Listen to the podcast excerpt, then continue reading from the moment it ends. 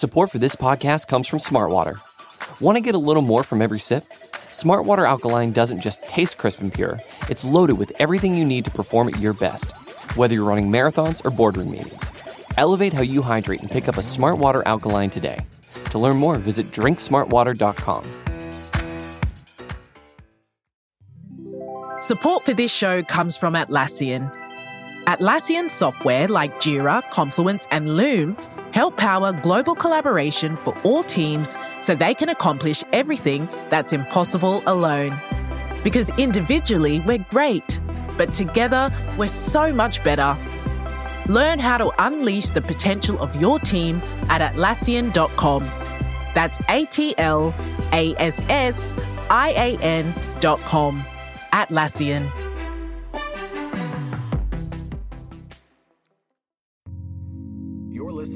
Vox Media Podcast Network.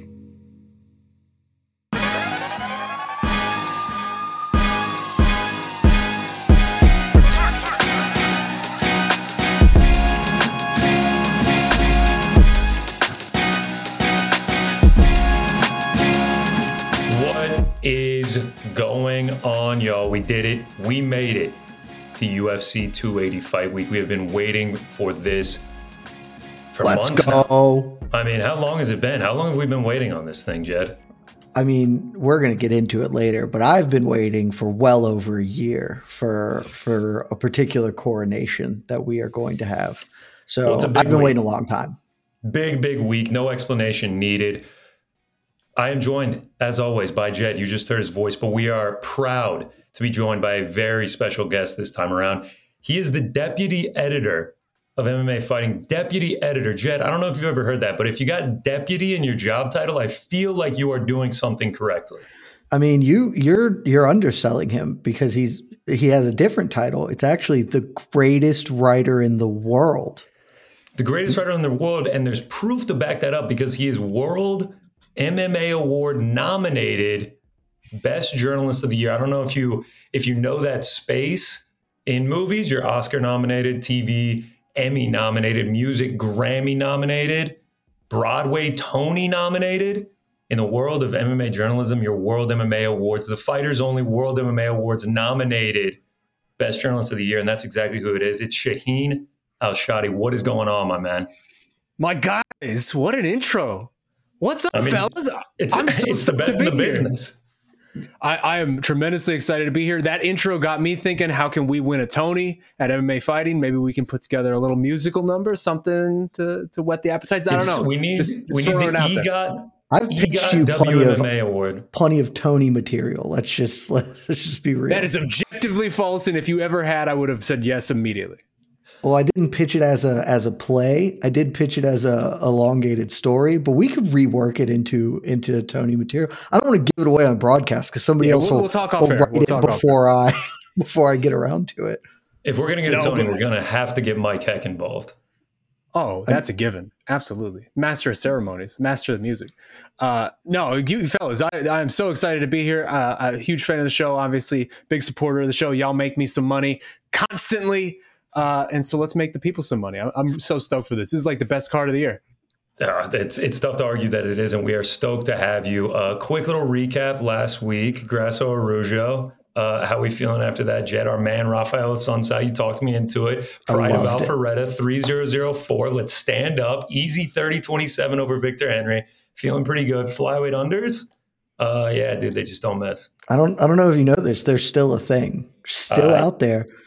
Even when they're not flyweight, even when one guy misses weight, still happens. Still the lock of the century. We got another one this weekend, so I'm feeling great. I had a great weekend. Uh, I'm, we're gonna breeze right past the main event where I foolishly tried to carry on your legacy of the women's flyweight unders, and Yeah. that failed That was tough. spectacularly. It was one of the rare uh, under bets where I immediately knew it was gone. I was like, oh wow, this fight is not getting finished. So So you were you were like hyping that up to me. You were like, "There's no way this gets finished." While I'm sweating out a Grasso by decision bet. Uh, so you know, I was playing the reverse jinx. I was like, "You never know. You never know." In the back of my head, I was like, "This thing is not getting finished." it just kills me because uh, like I when I did the research, like, all right, Grasso by decision, that's where we're gonna go. And then I was like, oh wait, I can't do that because of the thing. I have to do the thing. And then you didn't even do the thing with me. Nah, so I was nah. out on an island. It Yeah. didn't work out for me, but basically every other bet did. So it was fine. That is fun. It, it, it was a good week for both of us, both winning weeks. Hopefully, the nice little appetizer takes us into this beautiful uh, main course we have planned with UFC 280. Oh, yeah. Can I And- can I quickly? I mean, Oh. just very quickly. Would you Uh, the please? fly the the flyweight unders thing has been the most money lock I have ever seen in It's my entire career of doing this. It's unbelievable, almost to the point where like I feel like you guys need to almost like stop pushing it so hard because you are actively going to start moving these lines up. Like that is the genu- power of no I bets bar. genuinely think we already do. like, I really think They people are canceled, in on they it. canceled one last week. They canceled one of the flyweight fights last week because they got so nervous. They see the number that we got it at. The UFC was like, "We're going to have to call this off. We Vegas can't take the hit of, of two it. flyweight unders." Y'all are Because menaces. Royval was getting that done. Like we, Oh. we know Royval was getting that done for us. Whether he won or he lost, he was going to make that chaotic. He was going to do it in under under and a half. in under 12 minutes. That's for damn sure. You know, you you're really onto something, Shane, because uh, they gave us a one and a half with Muhammad Mokaev. We'll get into it. This a is what bit I'm later. saying. A one and a half. You, like you fellas are doing this. We're Vegas changing is the wising world. up to us. They are, you know, and I will just to wrap up our discussion. Yes, We have a new theory that I'm very excited about. It was put into play last week, and let me just say, buddy, another electric bet. Electric. The Costanza rule is absolutely in play. Like, just if every if you didn't listen last week, the Costanza rule basically breaks down to do the dumbest thing possible. if if every instinct you have is wrong, then the opposite must be right. Uh, and it absolutely worked with Tod- uh, Todorovic versus Wright. I bet the over one and a half, a healthy plus 190, smashed it. Uh, and almost immediately after it hit the over, the fight ended. It was it was beautiful for you because I was sweating out the under one and a half. Uh, I was waiting on a subway, uh, waiting on a ride home, and uh, yeah, I was I was standing there, you know, sweating it out. And then of course, because I also needed not to go to a decision, so I wasn't too upset about it. But uh, yeah, I was like, wow. I, the whole time I was like, wow, this Costanza effect's really going to work out for him. I can't believe this. it's, it really worked out. We have a big problem because there's only one fight that I think the Costanza rule plays into for this fight card. And I really, really don't want to bet Costanza behind it. it's I really want to bet with my with my logical brain. And I think on principle of the matter, I can't. But man, we'll get into that later. Well, that was a beautiful segue. what a tease. What you a know, it- we don't have to spend too long on Grasso Araujo, though. It was a uh, phenomenal card. We've made it through the four weeks. It, it felt sort of barren. We had the week off, then we had Dernyan, then we had the week off, then we had Grasso Araujo. Tough sledding. You know, I'm not gonna I'm not gonna get too in the weeds, getting getting mean here, but we made it to 280. We made it to the light at the end of the tunnel, and here we are. I cannot wait for this one afternoon card for us in the states. We start with breakfast, 10 a.m. That's when the card starts. It's gonna be beautiful. So let's kick it off. Let's start off the main event, the vacant lightweight championship. It's going to be five rounds if it lasts that long. Charles Oliveira going up against Islam Makhachev. Right now, you can get Islam for minus 190. Oliveira coming back at plus 160. Over under, set at two and a half. Under going for minus 160 right now. Over for plus 130. Before I let you guys go on this, I do have to say Jed is aware of this. I have a future bet on Islam Makhachev to be lightweight champion great on bet. December 31st, 2022 at plus 240. I have that. And then they posted a future line for Charles Islam, and Charles was at plus 340. Didn't put nearly as much on that, just a little half unit hedge opportunity. So cheering for Charles. That is where uh, the, the smart financial thing to do is for me to cheer for Islam. Sorry, I just said Charles. Cheering for Islam. That is the side that I'm on. I know Jed will be happy to hear that, but uh, yeah, now that now that that's out of the way, I, I don't know what's going to happen in this fight. Any scenario would make sense to me. Charles KO, Charles sub, Islam KO, Islam sub, Islam decision. Really, the only thing that I don't that I would be shocked if it happened would be a Charles Oliveira win by decision. I would be very shocked if that happened. I would just be because because Islam Makhachev is going to beat the shit out of Charles Oliveira, and that's that's why I'd be very shocked it's going to happen. Look, I look. Please sometimes you just got to have a corner, and you got to stay on it until you die. And this is my corner. I've been saying this for over a year. We were talking about it in the pre-show. This is the dude. I've been saying the Makhachev is the best lightweight in the world uh, since Habib retired. Nothing he has done has shown me any different. I thought reflexively looking at this fight, like I was just like, yeah, uh, Islam's going to kill him. And I still think that's the case after I watched the tape, after I broke it down. So I obviously have Islam straight. I got him at minus 180 of the price. I got another little bet, which I'll get into there. But if you guys want me to give you the full breakdown on why I think so, I'd be happy to tell you why because I have a lot of thoughts on this fight. But I want to go to Shaheen, see where he feels, what what he feels is happening before we get into the nuts and bolts here. Sure. I mean, this one, man. I mean, I, I know people keep saying this is sort of the the discount, the Walmart brand, Habib Tony, and that hurts my heart in a way uh, because I wanted that so for for so long, and I I still to this day Prime Tony beats Prime Habib. Whatever. We we don't need to discuss that. I know I can see Jed shaking his head right now, but it doesn't matter. Okay. We don't need to discuss that. But I can see the comparisons and I can see where sort of people are reaching for that. But to me, it just feels so very different. And in in Charles Oliveira, like I ultimately when we get to making our best in our picks, I will be on the Islam side because I believe, along with Jed, guy, it's hard to say that guy's not the best lightweight in the world. Like Charles earned it, he deserved it. Right now, you he has that title. He's beaten pretty much everybody else in the top five for the most part. Like he he you he gets his flowers. Like if Charles Oliveira is ever going to get his moment to get his flowers, it has to be right now. But Islam Makhachev just feels like a different era coming. It, just bearing down on this division. That man has feels been like the same era that was previously here, and we just took a little break from it for a minute. It's just he's Khabib. He's Khabib 2.0. Listen, I would I, say he's like Habib 0.7. Yeah, okay, I, I, like that. So here's where I'm coming from. I am in 100% agreement with you guys. I think Islam Makhachev is going to win this fight. I wouldn't have placed the bet in December of last year. You know, instead of celebrating the holidays with my family, I'm finding lines on Islam Makhachev to be the lightweight champion at the end of 22. I am in agreement with you. The thing that worries me, the thing that scares me the most is Charles Oliveira. Every time I keep doubting him, he keeps pulling it out. It just feels like he has elevated himself to this new level where I don't even know how he's operating the way that he is. But what you said, he's getting through everyone in the top five, retaining his belt, even with the, you know, everything that happened with the weight against Justin Gaethje and everything. He just continues to surpass my expectations of him. And if he did it again on Saturday, I would not be shocked. I, I would still be pretty shocked, and I've doubted him the would whole way. Know, really? Even yeah, at this point, really be shocked if he if he come on, man. knocks Islam on his ass and then gets his neck and chokes him out. You will be shocked. I'd be pretty surprised. Do you have any flashbacks from the Valentino conf- the Valentina confidence? Never. Okay. Conor, you've known me for a while now. Confidence is not something I lack, regardless of if there's reason or, or rationale behind it. I just it this fight. Look, a, a smarter man than I probably would have some trepidation, given the fact that I have been like, yeah, well, Dustin's going to tool him up, and Gaethje's going to tool him up, and even Chandler's going to tool him up. Um, I don't know if you guys remember those fights. They all did just beat the hell out of him. Now they didn't win the fights because Charles Oliveira became way tougher. Like that was always the knock on him was that he was a quitter and then he didn't. I have a theory on on how that is, and one of it, one piece of it is that you know you grow, you improve. The other part is that God. yeah, the other part is really, and this is the the core principle of what I think. I think this is a horrible style matchup for Charles. That's because it. That's the thing.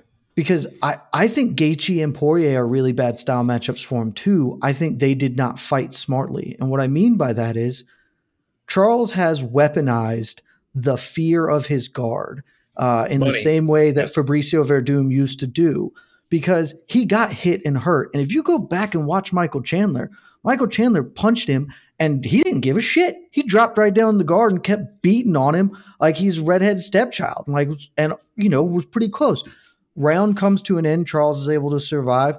Round comes to an end. He's back on the feet and he gets to do his thing. The problem for Gaethje and Poirier was both that they they didn't want any part of it. If I go to the ground with him, I'm gonna get like that's that's a dangerous proposition. It's actually way less dangerous than you think it is of all his, he's the the submission leader in the UFC. Can't take that. That is a number you cannot remove from him. Only two of those have come like traditionally from the back and guard work. Yes, he's active. He looks for sweeps and stuff, but people have had success being on top of him. Kevin Lee had success being on top of him. Like Nik Lentz had some moments there. Paul Felder just elbowed his freaking face in. Like yeah. you, the the fear of his guard is way worse than the actual danger. But because of that fear, he was able to. And I'm not. I think Gaethje hurt him once or twice. I think he fell to his back like three times in that fight. It's just it's just a defensive reflex. He he gets a standing 10 count of I get hit, I drop down. You're not going to play. I get to recoup myself, get back up and do it again. At that point, it, it's really honestly a genius thing to do to weaponize that fear because it has created a, a bad math problem for his opponents of every time you hurt me, I get a break and I get to recover. The one time I hurt you, I'm on you. I'm just going to attack you. I'm going to get the takedown. I'm going to start looking being predatory with my grappling. That is a really bad math problem. Uh, Makhachev doesn't give two shits about that math problem. like he's, oh, cool. You want to go to your back? Sweet. That's where I want to be. I think on the feet, Makhachev could could have success anyway. I don't think that's going to come to play. He's just going to tackle Charles. Charles is going to do it. The first round is I, genu- I the only round I think Charles is really dangerous because he is active with sweeps and looks for stuff. I just don't think he's going to have any success there. If you go back and watch the Kevin Lee fight, in that second round, Kevin Lee, the first round, Charles is is moving. Things are happening. Still think Kevin Lee's coming out ahead in those scrambles, but Charles is in it. The second round, Charles is getting flattened out, getting dominated, getting controlled. The third round, Kevin Lee is gassed, shoots a bad takedown, and Charles hits the gilly on him. I, if he if Kevin Lee has more gas than that and doesn't take a, a bad shot, he can still lay on him. I think Islam is just going to take him down, beat him up, sit in his guard, hang out, and be comfortable with it. And that's if I'm wrong, I'm wrong. I I just I watched all the fights, man. I can't see a way where that isn't the outcome here. So uh, you know my bet. I also took a shot on a prop. Uh, Makhachev in round four at plus eighteen hundred. Oh, I have theory, that too. All right. Oh, do you nice? the theory just being that, you know, with Connor at the top of this, when you said any outcome wouldn't shock you, I would I will be more shocked if Islam wins a decision than if Charles pulls off submission, certainly. Because when Charles loses, he he loses. Like he's been stopped in seven of his eight losses. Like he he doesn't lose a tough split decision or whatever. He gets beat up. And that's you know, that that whole book on him is is mostly put to bed. I think Islam's going to bring it back up because I think when you spend 15 minutes underneath the dude beating the shit out of you, you're going to start looking for ways out, or it's going to be easier to say, I'm, I don't want to do this anymore. This sucks. And I think, and you know, we've seen Charles fight for a long time. I think in the fourth round is just when it gets to be too much, and that's when first round's competitive, second round Islam takes over, third round he's starting to really put it on him. Fourth round, Charles is done. So I took a shot on plus 1800 there as well. That's my breakdown of the fight. Y'all can talk on it. Beautiful breakdown. I, I have to great. lead with that. That was a beautiful breakdown. Uh, if you're going to be that confident, you might as well have the reasoning behind it. And I mean, you have me convinced. You have me at least feeling better. I didn't need any convincing. I will say that I, I am on on Makhachev's side here, but uh, you you've definitely made me feel better about my bets. You mentioned round four, so I actually did take a prop in addition to. Uh, to my futures here. It's Islam in rounds one, two, or three at plus 150. Ooh. So hopefully, if he gets a finish, one of us is cashing a ticket there and it doesn't come in round five. Yeah, if he gets a finish in round five, that just threads the needle in the worst way possible for us. yeah, I mean, that would be a sweater.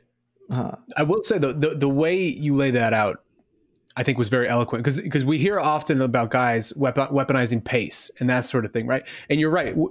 Charles, at this point, with the success that he's had over these last couple years, he has really weaponized his reputation in a way that is really unique. And I don't know that there's a lot of like comparisons to Werdum it. Right? is like, like, the only other yeah. dude. He is lightweight Werdum. Like that's it's very very similar careers and it, games. He's obviously extraordinarily talented on the ground, but you're right. It is mostly reputation of this idea of being scared to be sort of in a top control situation with Charles Oliveira because you're right a lot of people have had maybe not a lot but s- people have generally had success when they're in that environment. And that's Islam's bread and butter. I, my one worry in this whole situation though when it comes to, to laying money on Islam is just the pure chaos factor. And that's when I go back to the Tony comparison. That was always the thing that I that I always held held out on with the Tony Khabib fight is just the pure chaos that Charles will create in this fight, and he is so good at creating chaos with these guys, confusion, uh, and just sort of making things weird, making things feel feel grimy, and, and a lot of that is sort of the the falling back to his his back strategy that has worked out incredibly well, especially against Gaethje. Really Gaethje was man. terrified to go against him. The create the, the ability to create confusion and chaos in there can lead to very wacky results. And we've seen it consistently, especially with this Charles Oliveira run, which, if you just look at it pound for pound, might be the single most entertaining championship run we have seen since what, like Conor? And that's not even really a championship run because he didn't have any title defenses. Like, it's up there. And so that is that would be my one pause would be the confusion and chaos factor that this man inherently brings into this. I'm 100% with you, Shane. It's what you just said, the chaos thing. That's what I always go back to with Charles. And, and it's the way that he is so calm amidst the chaos in these in these recent fights. I know he used to have the quitter, you know, label around him, but now like if I was just watching back the Gaethje fight, and it's just like he gets knocked down. It's what Jed said. He uses that time. All right, come down the mirror, let me recoup. All right, stand me up. I'm right back to what we were doing. Let's go right back to it until he finds his shot, and then as soon as he finds the shot, drops down to the ground with him doesn't get the the initial choke, stays calm, and then just as soon as Gaethje tries to get back up, the neck over first round. It's just like his demeanor in it. And then he just stands up, does the belt thing, and that's it. Like it's just like the way that he handles chaos and creates chaos is such an advantage for him. I'm with you, Shane. That's why I don't have the confidence that that Jed does going into this.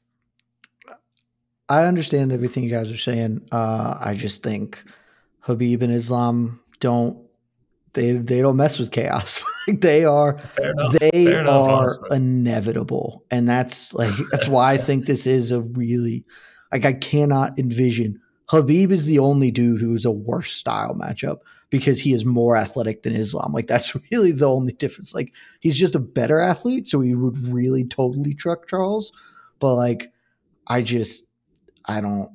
I, it will be incredibly impressive I'll have to eat buckets and buckets of crow if Charles pulls it off. Sure. For just sure, an infinite amount of it. I may I may delete my Twitter and just hide yeah, forever might, if that happens. Uh, but, I mean, if it happens, just post the the Nunes Pena video over and over again. I mean, that's it's true. I do have that one. Fall back on that. do have that one holding, but it's just like that will make me. I that still wouldn't even make me a believer because I still won't Crazy. understand how it that's happens. That, all right like he he'll obviously be the best lightweight in the world, but it's still this this is a pro his process is awesome and it's really fun. It's a really smart way to use like to build his game. It has like a clear timeline and obvious deficiencies, and I can't see it like it shouldn't continue to work this well is is my my main thought. Like at some point this should stop because he's not defensively responsible. like like at all. You like look at the history of UFC champions. None of them are bad to like have bad defense. Like none of them do. It's just it's one of the things of the sport. Right, you you mentioned that defensive responsibility. Every time that I am about to bet on an Islam Makhachev fight, every time I go to the stats, do never gets touched. It's insane. Can we talk about the lucky number 13? He has never been had more, his opponent has never landed more than 13 significant strikes on him in a fight, but three times they have landed exactly 13. Like that makes no sense to me. He, according to the UFC like stat leaders page, all time he has the fewest strikes landed on him per minute at 0.86. Like the defensive numbers that he has around him are insane. Yeah, he's that that that's part of why he's inevitable. Like the only way I honestly see you beating him is if you have to be a John Martins who pulled one hyper violent moment out of his ass and like that's it. And for as much as as much as people want to give like Israel Adesanya grief and stuff, like the primary skill set that makes champions have long and productive careers is they have incredible defense. And then if on top of that you have a really good chin, then nobody can get you out of there. And it's that's a different math game, right? It, you have more skills, so on a longer timeline, you will win any fight. And that's, that's it. Like I, it is impossible for me to look at Charles Oliveira, how frequently he gets hit, and be like, that dude is going to stay atop for a very long time. And it just seems that Islam is like the exact worst man for him to fight in this moment. That being said, I will say Charles Oliveira is a killer, kill be, killer, be killed type of fighter. His past 18 fights, he's had one decision, whether it's win or loss. He's gone to the judges once. So I will say those Islam Makhachev inside the distance at minus 105 n- numbers, juice that up a little bit rather than minus 170 for, for the straight money line. Go inside the distance minus 105. I yeah. like that quite a bit. Uh, also, I will sprinkle a little round two, round three, round four. Two's like 550, three's a thousand, round four is 1800, and the overs at at plus 130. I just see a, a, a, fight very much like you laid out, Jed, where it gets to round three, round four, and just the wearing down of, of Charles Oliveira, just the Islam being overwhelming and getting him to that place that maybe he used to go to. And maybe that doesn't exist anymore. But either way, just overwhelming Charles slowly and just making him demoralized. I see that sort of how this is playing out. I actually love that you just said that. Uh, I'm with you. I, I, love the idea of just taking the inside the distance prop. I mean, it's everything that you said, how chaotic everything gets. He is literally a killer be killed fighter. I mean, if you also Islam, he gets the lay and pray rep, but seven of his 11 wins are by finish. Like he's no stranger to getting a finish. The last four have all come by finish. And if you just look at the two fights combined, 42 UFC fights for the guys, 35 of them have not gone to a decision. I I just think it's one in, in my opinion, like it is. We always talk about parlay fodder. I I think the fight does not go to a decision is is a fantastic parlay piece. I've already got it in a couple parlays. Took it once at minus 350, took it again at minus 400. Just the way that these guys fight, whether it's Charles making it chaotic early, he gets a finish, or he leaves himself open to getting finished, or if it's just the wearing of Islam over the rounds. I just I would I would really be shocked if we if we are seeing the the horn go after 25 minutes and we we have to sweat out a decision. What is the what's the fight doesn't go the distance prop? Uh, right now it's minus 450. Yeah, there you go. Uh, still hefty. So it keeps going up. That's what people see. Yeah. I mean, yeah, it's it's going to be hefty. I mean, for for a guy, Shaheen just said it. Would would you say 17 of his last 18 have not gone to a decision? Yeah. Yeah, man. The dude, and he he doesn't do it. He doesn't go to the cards. Also, the ones that have have no, he's never gone to a decision in a five rounder. I'm pretty confident when I say that. Yeah, off the top of my head. So. Yeah, because the uh, the Ferguson was a three rounder. Yeah, seems I mean, very unlikely that we're getting a decision. So that is a good parlay piece. I might add um, this too. I mean, if you look at them too, uh, 27 of the 42 have ended in the first two rounds combined for the guys. So, uh, yeah, I, I can't say it enough, but I felt the same way about about Jiri Glover, and uh, that barely didn't go to a decision. It, it, really, really that that whole fight was insane and wildly different than anything I thought could have happened with it. So it's a nice thing to uh, keep in mind that quite literally anything can happen in this sport. I mean, yeah, you know that's the entire premise of the Costanza theory rests on that very idea. So, all right, so we are all aligned and we think Islam Makhachev is going to be the new lightweight champion of the world. Me and Shaheen are proceeding with a touch more confidence, and Jed is putting his entire reputation on the line on uh, Islam getting this done. It's pretty true. I'm not putting my entire bank account. Let's be really clear here. Just I like that. That's just a standard standard set of bets here, but I honestly the the biggest concern, and I'll end here because we got other fights to talk about. The biggest concern I have is that so many people think I'm insane. And I'm just like, maybe I'm too confident because like nobody thought I was crazy, but like Valentina can never lose or whatever. But so many people I respect are like, that's nuts that it makes me think, well, maybe I'm just, maybe I'm on my bullshit right now and I can't see the forest for the trees. But we'll find out on Saturday. Yeah, one one argument I'll make against that is I think Valentina was like minus 800 and Islam is like minus 180. Yeah, I'm. That's the thing. I'm genuinely shocked. He's my. I thought that he would be like a minus two fifty at the. He opened minimum. at like minus four hundred. Yeah, that's kind of. I thought that might maybe that gets bet down because that's pretty high opener. But like minus two fifty, minus three hundred. That's where I thought. The fact that this is close, people come around. They respect the man. Respect Chuck, Chucky Olives. Yeah, that's a that's a fact. All right, uh, minus four hundred is outrageous. Jesus Pretty Christ, the disrespect. That's why, that's why, I took the half edge. That's why I took that was back in I think it was like February twenty seventh. I took I took the bet. Uh, I thought it was a little disrespectful as well. Support for this show comes from Atlassian.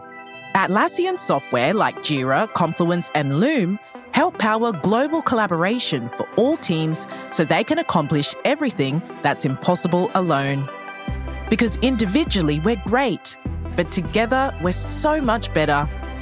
That's why millions of teams around the world, including 75% of the Fortune 500, trust Atlassian software for everything from space exploration and green energy to delivering pizzas and podcasts. Whether you're a team of two, 200, or 2 million, or whether your team is around the corner or on another continent altogether, Atlassian software is built to help keep you all on the same page from start to finish. That way, every one of your teams, from engineering and IT to marketing, HR, and legal, can stay connected and move together as one towards shared company wide goals. Learn how to unleash the potential of your team at Atlassian.com. That's A T L A S S I A N.com. Atlassian. This episode is brought to you by Hyperice, the leader in advanced warm up and recovery technology. They have tons of innovative products, like Venom heated wearables to help soothe sore back muscles, Normatec compression boots to speed up recovery and increase circulation, and Hypervolt massage guns to improve mobility. Loved by athletes like Naomi Osaka and Erling Haaland. Try them yourself. Get 10% off your order with the code MOVE at hyperice.com. But uh, all right, let's keep it rolling. Co-main event. Uh, gonna just stay interesting throughout this entire card. I mean, this thing is just chock full of fantastic matchups. Every fight's good, man. Every fight's good. It's amazing. I, I can't wait. Right now, we got the uh, men's bantamweight championship. Aljamain Sterling going up against TJ Dillashaw. Sterling right now can be had for minus 175. Dillashaw plus 150. Over under set at four and a half. Over minus 205. Under plus 165. What do we got? We got any bets for this one? I do. I do as well. oh, okay. Uh, do you have straight action? Are you propping? I got straight action. I'll just come out and say it. I, I took Aljamain, uh, not with the utmost confidence. You're on TJ. Oh, for sure, dude. I was you, surprised you, by those underdogs, underdog odds on TJ. Frankly. Are you as confident as you are on Islam? I'm pretty confident. I'm I'm not as confident. I have one. I have one very real question about TJ, uh, and it's just that he's old. Like he's uh, he's 36 or about to be 36. He's in the neighborhood, um, and that's just yeah. really old for anything that's below 185, basically. So he's about to be 37, actually. Oh, he's about to be 37. Yeah. So yeah. that's. We have also only seen him fight one time in the last 45 months. Yeah, that one doesn't concern me as much because I saw that fight and I think that he still has it. Uh, for the most part, I my gut told me that I would have been on TJ, and then when I when I cracked tape, I was like, TJ's going to kill this dude. Like I, I think this is going to be a Renan Barão esque styling on Aljamain Sterling, assuming that being old doesn't really catch up to him. Uh, and let's be clear, because right now, Carly got some listeners who are like, "Well, you're just a hater." I was the, I was the guy at MMA fighting who was standing for Aljamain Sterling. Shaheen can can attest to this. When everybody else was was on their bullshit with putting Petr Yan as the number one ranked bantamweight in the world, it was me, and I don't remember who the other stalwart was that said Aljo deserved the ranking. I have stood by this man not for any of his beliefs or things that he says, but the his in cage performances. But this is a bad fight for him, man. Like this is if TJ's still mostly there, it's really tough for him. Aljo has one really good skill. It's taking the back, right? Like he he can do that. That is a tough game to pull off against TJ Dillashaw, man. Like TJ Dillashaw is a really good defensive wrestler. So is Petr Yan.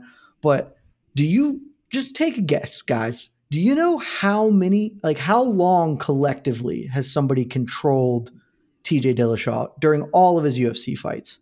That's a great question. I don't have the answer oh, to man. it. I would put the over on. Total. I was going to say I'd put the over under at two minutes. It's not 80, um, 88 seconds total. The longest of which was Dominick Cruz with a whopping 33 seconds of control time off of four takedowns. The man is spring loaded. He just pops right back up if he gets taken down. And he's not going to do the Petr Yan, here's my back, because that's not how he does. Like he's, I don't see Aljo getting to the back.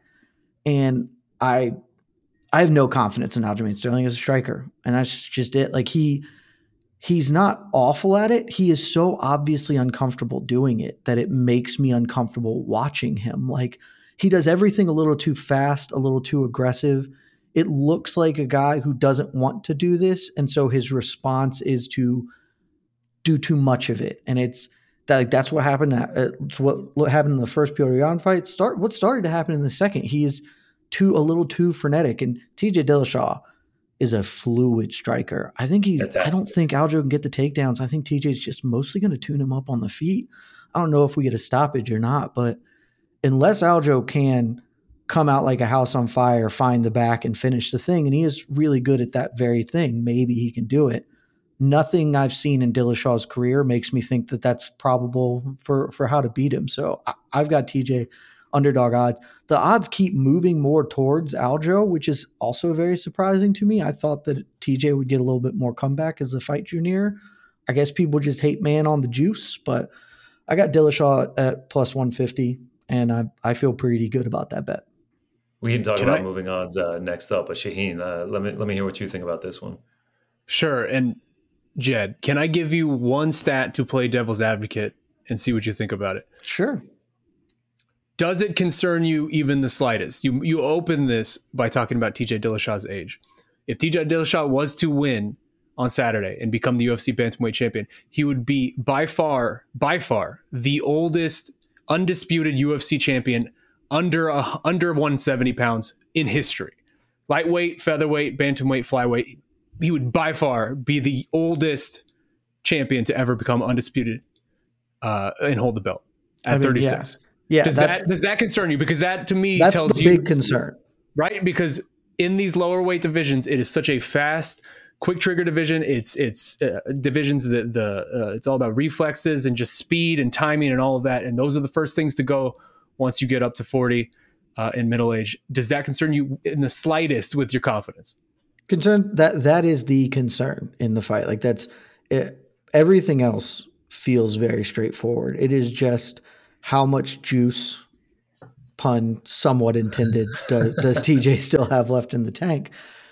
I think he still has enough because he he looked mostly good in the Sandhagen fight. Sandhagen presents very very different challenges. I want to be extremely clear. I do not think Dillashaw would beat Petr Yan or Corey Sandhagen in a rematch.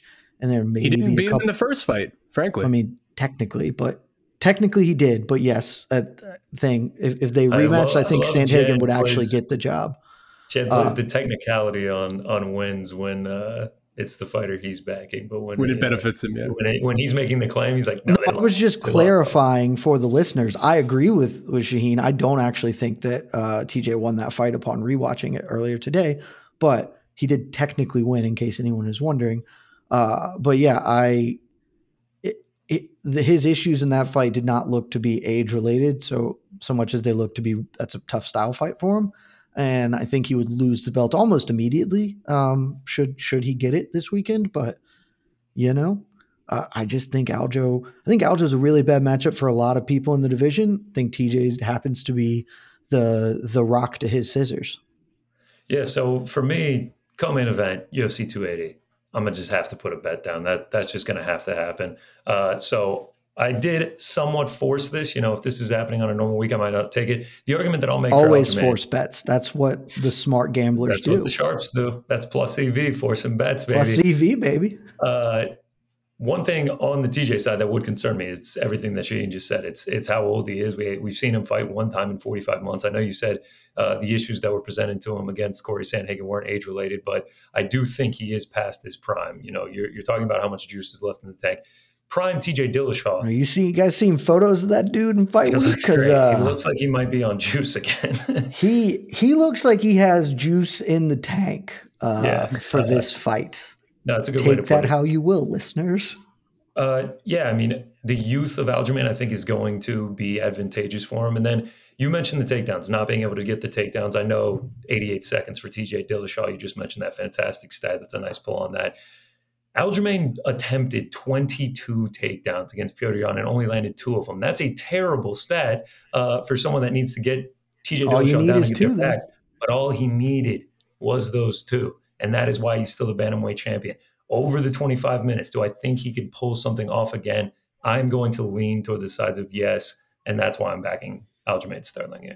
I'll give you a little bit of support, Connor. Just statistically, Yan is actually better takedown defender than TJ. I I, I don't Yeah, I think Yan's like 90% or something. Um, he's like he's very high in that regard. I don't think the way Aljo shoots takedowns, uh, it plays the same versus the way T because Dillashaw, Yan is great, but he, his movement is very static. He's he's pressuring you. He's mostly flat footed, whereas Dillashaw's doing the bouncy Duane Ludwig switch stances stuff, which I think actually makes it a little more difficult for Sterling's particular brand of of getting inside and taking you down. Um, so you know, if if you want to be a, a, a Sterling backer, take confidence in that. I will say I actually agree with you as well on the line moving on Aljamain. I, I think I took it. I'm stunned it keeps moving towards it. I, I, took it like a week and a half ago at minus 141, and I'm actually surprised that it, it's continuing to move in Aljo's realm because I know a lot of people that are backing Dillashaw in this fight. A lot of people that uh, their opinion I respect pretty highly. So I won't be shocked if if Dillashaw gets the belt back here. My only I was I was that, surprised when I looked at the odds today and saw that Dillashaw was was the favorite or the underdog. Yeah, I assumed he would be a slight favorite. My my thought is really that he's old and rightly or wrongly, uh, we don't have to litigate this here. It's not neither the time nor the place. A lot of people think that his entire run is tainted and useless, and that none of his wins previously count. And I, that's the only thing I can that makes yeah. sense to me because the in cage product this fight is should at worst be 50 50. and I, I, think if this goes to a decision, you're almost guaranteed a 48 47, may, maybe even a split. I, I feel like it's going to be going to be razor thin. I agree with that. Interesting. I agree with that. Dillashaw to me, like I don't have a bet I particularly like on this fight, but Dillashaw by decision at plus three hundred feels like the best oh, value oh, on the board. I almost took that. I, I there, like I said, the the comp for me here, and not a stylistic comp, but I think just how the performance is going to look uh, is is Renan Barão, where I think Dillashaw is really just going to put himself a class above, and so I I think the most likely outcome is decision, but I also could see like a a late finish as Sterling gets a little more tired and a little slower and gets teed off on a little more. So that's why I just took the straight action at plus 150. It's good enough value. All right, so I'm going to be on Aljamain. Jed will be on TJ Dillashaw. That is the bantamweight championship. All right, we got the two title fights under. Now we belt. have the true bantamweight championship to talk about. Yeah. The People's pun, Championship. Pun intended on that. It is the People's main event. It is the men's bantamweight bout. Petr Yan going up against Sean O'Malley. Right now, you can get Yan for minus 265. That number is coming down. Some books have it at minus 250. Sean O'Malley coming back at plus 225. Over under set at two and a half. Over minus 210. Under plus 170. Uh, so, Truth Circle, we're among friends here. I, will just go ahead and get Trust this out tree. of the way. Trust Tree, July. These lines dropped. I take Yan as soon as it comes out, minus 275. Mr. Smarty Pants over here, big brain stuff, you know, beat the line movement. Think he's going to smoke them. Line drops down to like minus 400, minus 450 at some places. Sits there for about a month, month and a half, two months. Uh, and in the last like 10 days to two weeks, it is just getting steamed right back up. Know, and uh, it's going to look like I have a pretty bad line here uh, on Petr Yan, especially playing a single at that big a number. Uh, but you know, just breaking down the fight, I just think this is a huge step up in competition uh, for O'Malley. I think Yan got a great test in Corey Sandhagen for a stylistic matchup against Sean O'Malley, long, rangy striker that's going to throw some weird stuff at you. Uh, and I thought that Petr Yan handled that well. I mean, those last four rounds took them all, even though, despite it being a super close fight. Uh, and I just think that this fight has a 29 28 Petr Yan victory written all over it. I feel similarly. This one this one really got me because I I was excited to take an underdog shot on Sean O'Malley if that got gassed up. And for a minute it was, and then it's come right back down. And I'm just like, there's not a, I can't bet O'Malley at plus 230. So I don't actually think he's gonna win. I just thought people were were gassing Yan way too high because I said this when the fight was announced. I actually think I said this um, on our post fight show after Yan lost to Sterling, how I'm really interested to see what Yan looks like uh, coming off this loss. Not because he's coming off a tight loss, but because Petr Yan is a five round fighter. Like his style, the way That's his the game thing. works, thrives with more time and three rounds he he has basically given off given up every first round he's ever fought like he he doesn't do as much the first round is functionally what cost him in the rematch with sterling because sterling got the takedowns and, and back control in two and three the first round Sterling just did stuff and Petr doesn't do anything while he's getting reads. And that against O'Malley, like he's going to lose his first round almost certainly. O'Malley's a fast starter. I think he is going to come on strong in two, but in three round fights, if you're if you're just punting one round to the opponent, they only got to win five more minutes, and really they only have to win three more minutes of that fight, and then not not be dead by the end of it. So I am really the way his career came up that never really hurt him. Now he is going to be fighting people who have a lot more tape, a lot more understanding of what his game is. I'm just really interested to see. I think Sean O'Malley is probably a good test for him in this regard because he should be able to get this done. But you put him in a three rounder against some of these other hitters at Bantamweight, and like, I mean, Jose Aldo would have beat him in a three round fight. Like, it's like that would have happened. It's, I have a lot of questions. So I really wanted to take a shot on O'Malley, uh, particularly O'Malley by decision at, at a big, big number. And that number is just not where I wanted it to be now. It's too low because the public loves him the sugar show. So I have Yan in a parlay. Well, I don't have it yet because I'm still trying to figure out exactly what I want this parlay to be. But I'm going to be putting Yan as a parlay piece here uh, because I do think the style matchup, even with throwing away the first round, still favors him tremendously.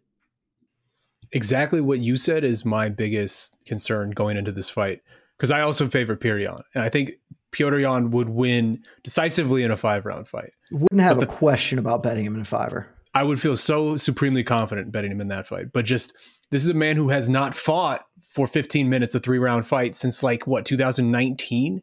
We're about to go into 2023. Like it's been a long time, man, and he has adjusted and molded his style around these longer fights. And like you said, downloading the information round one, just sort of letting it come to him.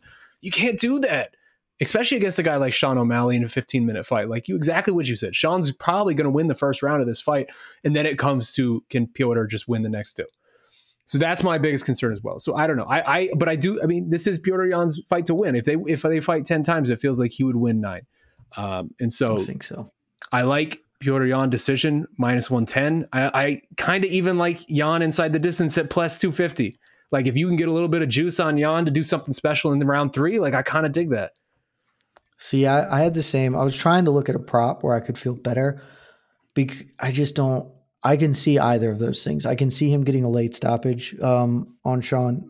I could also see him getting just, just winning a 29-28. So it's it's just tough because O'Malley's O'Malley should be better than he is. Is all the other problem. When I was looking at this and I wanted to, and then I actually watched the tape, was like, actually, Sean O'Malley is missing some really important components to his game, and I think that's what's ultimately going to cost him here.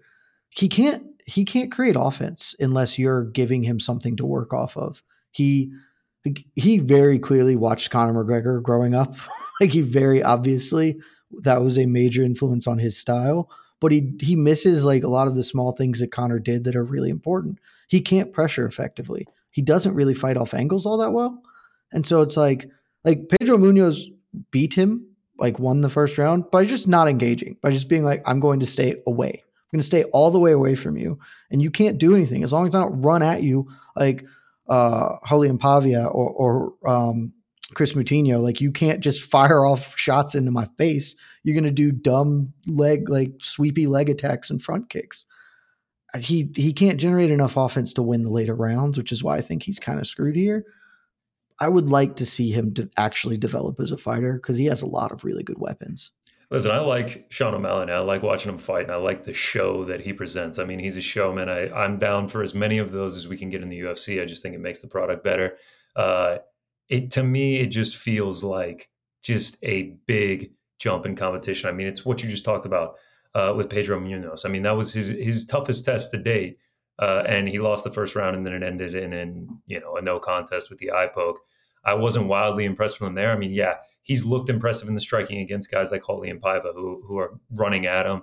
You know, I mean, Kris Moutinho, that's that's a short notice against a guy who's not UFC level. Thomas Almeida, like he has not fought anyone, in my opinion, close to the stature of Yan. And then just watching back that Yan Sandhagen fight, maybe. Yeah, yeah, the Chito one is, a good one. but that didn't go too. well like, for him though, yeah, right? It, it, didn't go it well. Didn't. I also don't think Chito's quite where Yan is, but like that's it. And he lost that fight, I feel, decisively.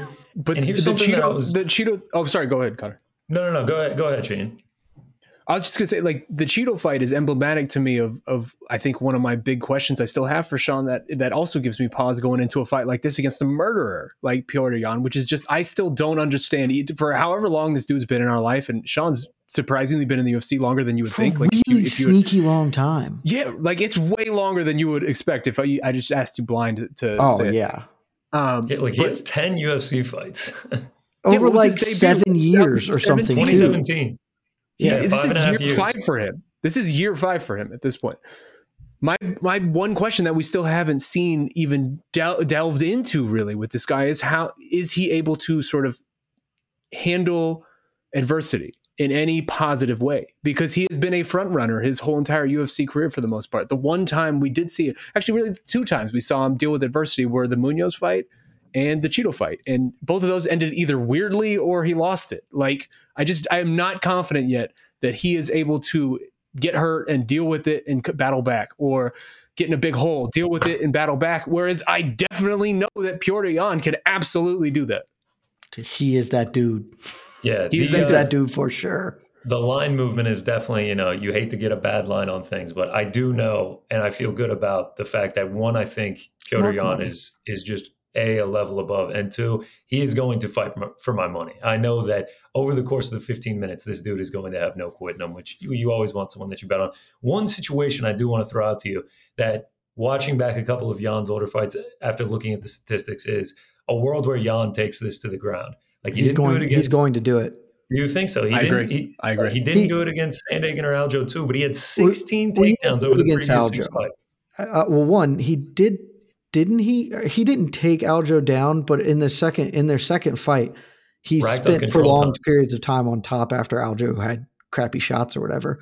Um, Sandhagen, he didn't really need to. He's winning the fight. Also, Sandhagen is like long and a little tricky in that regard. Uh, I mean, ba- he he basically said on it uh, on the MMA with the El Hawani Great program earlier this week, like I don't think this is just going to be a kickboxing fight. Like he he is a good wrestler. He's a very good top position grappler. I think he is going to mix that in, and I think I think in rounds two and three, he's really going to start taking over with volume and and with takedowns. I'm glad you see it that way because uh, I, I really think that's something we're going to see is, is Yan taking this to the ground. And, and what you said, Shaheen, him dealing with adversity. What if Yan starts pounding him out on the ground? How is O'Malley going to react? Is he going to try and fight back, or is he just going to, you know, He throw the didn't react all that well when it, when Chito did it. did not react So- well at all. Uh, I, I would say so. That's that's something that I'm pretty intrigued in watching. I think at the end of the day, though, I, I do think Yan is the one getting his hand raised, likely 29-28 decision. Full agreement across the board. Let's go. Uh, Hammer those right, Yan those are the- decision odds minus one ten, baby. Let's go. Yeah, pretty good odds for that, honestly. Uh, all right, those are the top three bad. fights. I might take a Big, shot. at biggest that. three fights, uh, you know, on the card. We can start moving it a little more here. We'll keep it rolling on the main Wow, card. the disrespect for the next fight up, which is honestly maybe the most interesting fight on the card for me. There's so That's many. insane. That The is absolutely is- insane. Well, if you take the is for stakes out of it, if you're just talking about uh, the but fist you fight, can't take the stakes out. no, but I'm just saying, just on a on a fight inherently- basis. Yeah. What are we talking No, about? that doesn't work for me because I think I know how that fight goes. That fight is going to be an ass kicking. Oh, I have God. no freaking clue what this next one is doing, man. Yesterday on the MMA hour, I was the only one that was like most intrigued about the main event. Like I'm gonna be like, I'm gonna have to be sitting on my hands when they're making their walks out to the octagon. I'm the most excited about that fight for sure. But I like it. I just have less intrigue because I feel really confident in the outcome. If I'm wrong, well, hell, I'm wrong. You know, we already Okay, done well, that. I This one, I have no idea, no clue what's happening here. I was hoping you were gonna have something good for me here because I do not have. I have a bet Oh, all right, all right. Well, it's a because lightweight I'm bout. me. Of course, I have a bet. Beneil Dariush I have, taking I on have a bet, but it feels crazy. oh, I can't oh wait to hear. God, about I'm excited. All right, it is the fourth fight on the main card. It is a lightweight bout. It's Beneil Dariush going up against Mateusz Gamrot. Right now, you can get Gamrot for minus 190. Beneil coming back at plus 160. Over under set at two and a half. Over minus 185. Under plus 150. I got nothing on this fight. I, I have zero bets. Uh, I was kind of hoping you guys would be like, we're going to have to lay the smack on the underdog and Beneil. And I was going to be like, all right, let's do it. But I uh, have I have two intrigued to hear bets. what you have to say. I have two bets, but I'm I'm intrigued in what Sean has because if he feels crazy about it, I think I know what bet you have just by you saying that. But is is it a straight bet or do you have a prop bet? Is that the bet that you feel crazy about? I have a prop bet, and Oh For yeah, some reason, it just Let's keeps go, baby, jumping because out I, to me, I think it I'm, feels I think I'm on it with you. It feels wrong, but the Oh. Costanza principle feels like it's in full effect here, where it's just like maybe I have no idea what I'm talking about, and this is actually the right way to go. Um, mine is that this fight just generally because I don't know, I don't have a read on this. I don't know who's going to win. So my fight, my bet would be just doesn't go to decision plus 120, 120 which Oh. feels wrong because it feels like this fight is definitely going to go to a decision, but also these two dudes are just absolute savages in there, and they're always going for something, and it just it feels like this is the type of fight where we could see chaos. I I agree in a lot of principles with that. Uh, not where I was at, not where my bet is, because that feels less crazy to me. Um, mainly because one of my bets goes directly against this. I am on Benny Dariush, which I am surprised by, because uh, I was talking with the great Mike Heck earlier today of MMAFighting.com, great website, and Great website. great website. And uh, I was like, you know, I I I, I think I got to take Gamrot um, before I dug into the tape and stuff. It's like I just love Mateusz Gamrot. Like I think he's awesome. That fight with Arman Tsarukyan, it's never going to get the love it deserves as a fight of the year contender. It's probably going to be like number five on our list by the end of the year or whatever. But it was awesome, and I think Arman Tsarukyan is and is as inevitable as another dude we're going to talk about later this card, as is Makhachev. That guy's holding a belt. There's no doubt in my mind. And so for Gamrot to lose, I think I scored the fight for him, but most people seem to believe that that Arman won that fight. That fight is is razor close. And for Gamrot to hold his own in that regard with it and basically be the one A, one B with with Tsarukyan gives me a lot of confidence in the man. But Benny Dariush, there's just something about him. Like he's he's the most underrated fighter in MMA since Leon kicked Kamaru in the head. Like I think that that's that's probably the title he gets now after Leon kicked Kamaru in the head. The grappling in this fight is gonna rule. It is gonna be some of the sickest shit you guys have ever seen. Go look at the at the wrestling exchanges between Gamrot and Tsarukyan. Beneil Dariush, a we the, the world class is thrown out too much. Beneil Dariush, legitimately a world class grappler. These exchanges are going to be awesome. I just think I think this is close to a 50-50 fight. Dariush is plus 160. There's value there. And frankly, I kind of think after the tape that Dariush should be the favorite. He has more tools to win the fight. Gamrot is going to put a, a wicked pace on him. He's maybe a little bit more athletic than, than Benny Dariush, but Dariush is sneaky athletic. And my issue is Gamrot is not nearly the striker that Dariush is. Not that Dariush is a great striker, but Gamrot is really, really limited there. Uh, and Dariush is very willing. Dariush is a pretty damn good defensive and offensive wrestler, and I think he is the better grappler. Watching the way they exchange, I think that there's a world here where Gamrot tries to create scrambles and exchanges, and Dariush is able to hold hold his uh, you know hold his own, hold his down. And I could be all the way wrong though, because I mean I, I've seen Gamrot fight, man. That dude's awesome. So I, it is really hard for me to know, but at the odds, I think I think Dariush has more tools, so I'm taking him. I also sprinkle just a little baby on the long shot of Dariush by submission at plus one thousand. Gamrot Wow. never been finished ADCC uh like European champion or whatever, like an unbelievable grappler. I think Dariush is just that good, man, that like there's totally a world where that could happen and at plus a thousand. Sort of just felt like firing a shot at it. I like. I mean, I actually can't say that I like that because of the reasons that you just say about uh, you know, Gamrot's grappling chops. But I do like the Dariush. It's it's kind of been whispering in my ear. You know, it's he's on a six fight win streak, UFC vet, like well rounded as well rounded gets. He's he's you know he's going to be able to hold his own in the grappling department. He's never been taken down more than one time in a fight. I'm I'm kind of with you. I haven't placed the bet yet, but if this fight just feels 50-50 to me. That I mean, that's it. It feels like a 50-50 and at plus 160, that's a lot of value on Dariush. I I've, don't feel confident that this bet is hitting. Like I, I know, neither do I. But it just I- there's something about like the 50-50. I, I can see it Dariush winning. it, it's a coin flip, and like I don't think Gamrot can really challenge Dariush in the ways that we've seen him struggle, specifically getting clipped. Like that's not Gamrot's game. On the other hand, like Gamrot landed a bunch of um, who who was he fighting who kept kicking him and he kept grabbing and taking him down. I can't remember this. Um, like that's that's very much a thing that is in play where Dariush good kicker. Throws body kick. Gamrot just grabs it, takes him down, and then can hold position. I could see this fight playing out a ton of different ways, but at these odds, give me a fire on on Dariush. Does the layoff concern you at all?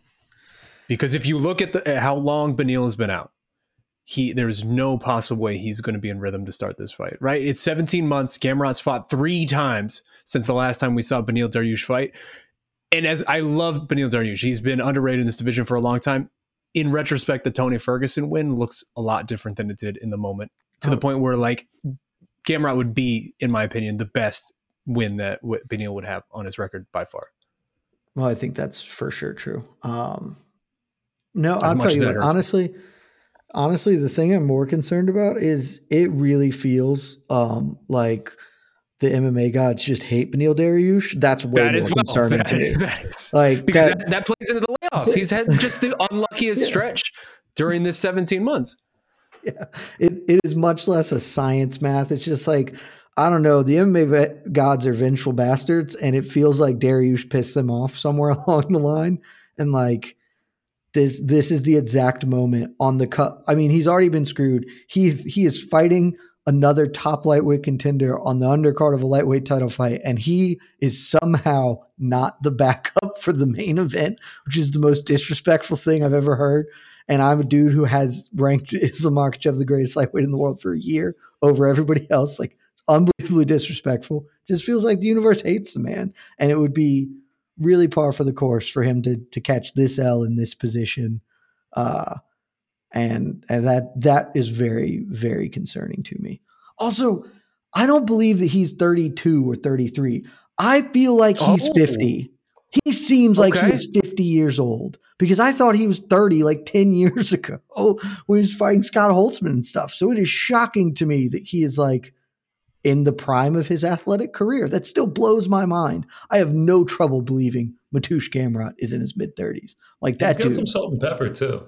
I, it, it must He's just be salt the salt and pepper, for a while though. He's had. I know. He has, like some and, of us go bald early, and some of us get salt and pepper early.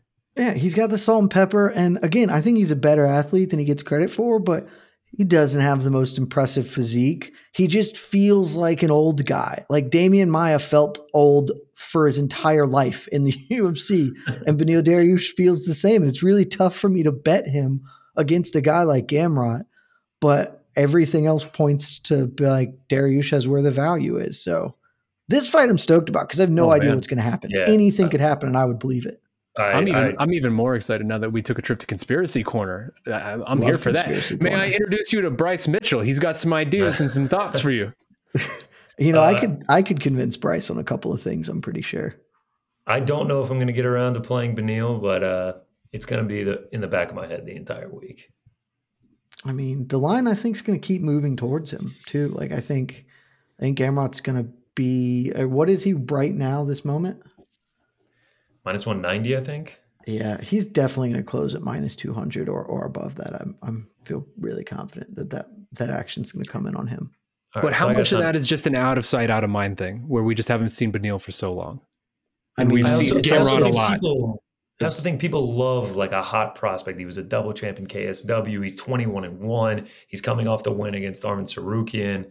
Uh, I feel like people love. I mean, look at Victor Henry last week people were running to the window to parlay Fools. him minus 400. Fools were doing yeah, that. I mean, that's a that's a direct shot at everybody uh, after our boy from Alpharetta got it done. yeah, man. It's some of it's that uh Sheen, some of it's just that like what's Beneil has awesome wins, but he's still not high in the popular conscience because he takes time off because he's taken a bunch of time off uh, because he just feels like he's not he he feels the exact opposite of inevitable. And i don't think gamrot feels necessarily inevitable but on that spectrum he feels certainly much more towards yeah this guy is is a thing. He is happening. He is ascending. All right. We're all kind of leaning Beneil, maybe. Jed's already locked in the play. Uh, that is the fourth fight on the main card. Let's get to the last one. It is a women's flyweight bout. Katlyn Chookagian going up against Manon Fiorot. Fiorot coming in right now at minus 205. Chookagian plus 175. Over under set at two and a half. Over minus 350. Under plus 270. I am a huge Manon Fiorot fan. I think it is a damn shame that we lost her off of the UFC Paris card. I think it's great. I mean, what's not to like?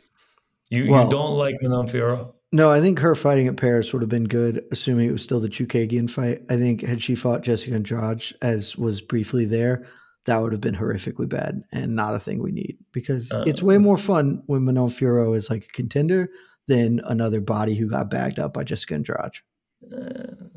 Uh, yeah, that's neither here nor there on uh, on whether or not she was going to get bagged up by Jessica Andrade. Four zero in the UFC. The Beast, rightful name, has yet to drop a round. Got real deep into that today. Ten rounds she's fought in. Not one single judge has given it to her opponents. Striking differential is off this world 4.08. Uh, I mean, she can mix in the takedown. She's got great takedown defense. She's she's aggressive. I I just see her getting it done. I think she's going to be quicker than Chookagian. I, I think she's going to be more aggressive. I think she's just going to outstrike her over the three rounds, mix in the takedowns. Uh, I mean, we saw Hebus get Chookagian to the ground. I think Manon Fiorot is going to have similar success, and I think she gets this done via unanimous decision. Sean, where are you at on this fight? Because I have, I, I'm in a pickle.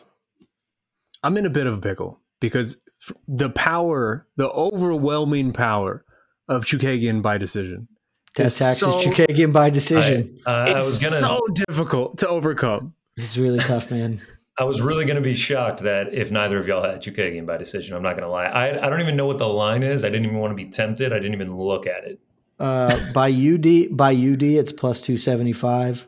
Splitty plus a thousand. It's a big What's his number. normal decision? Is there a normal decision line?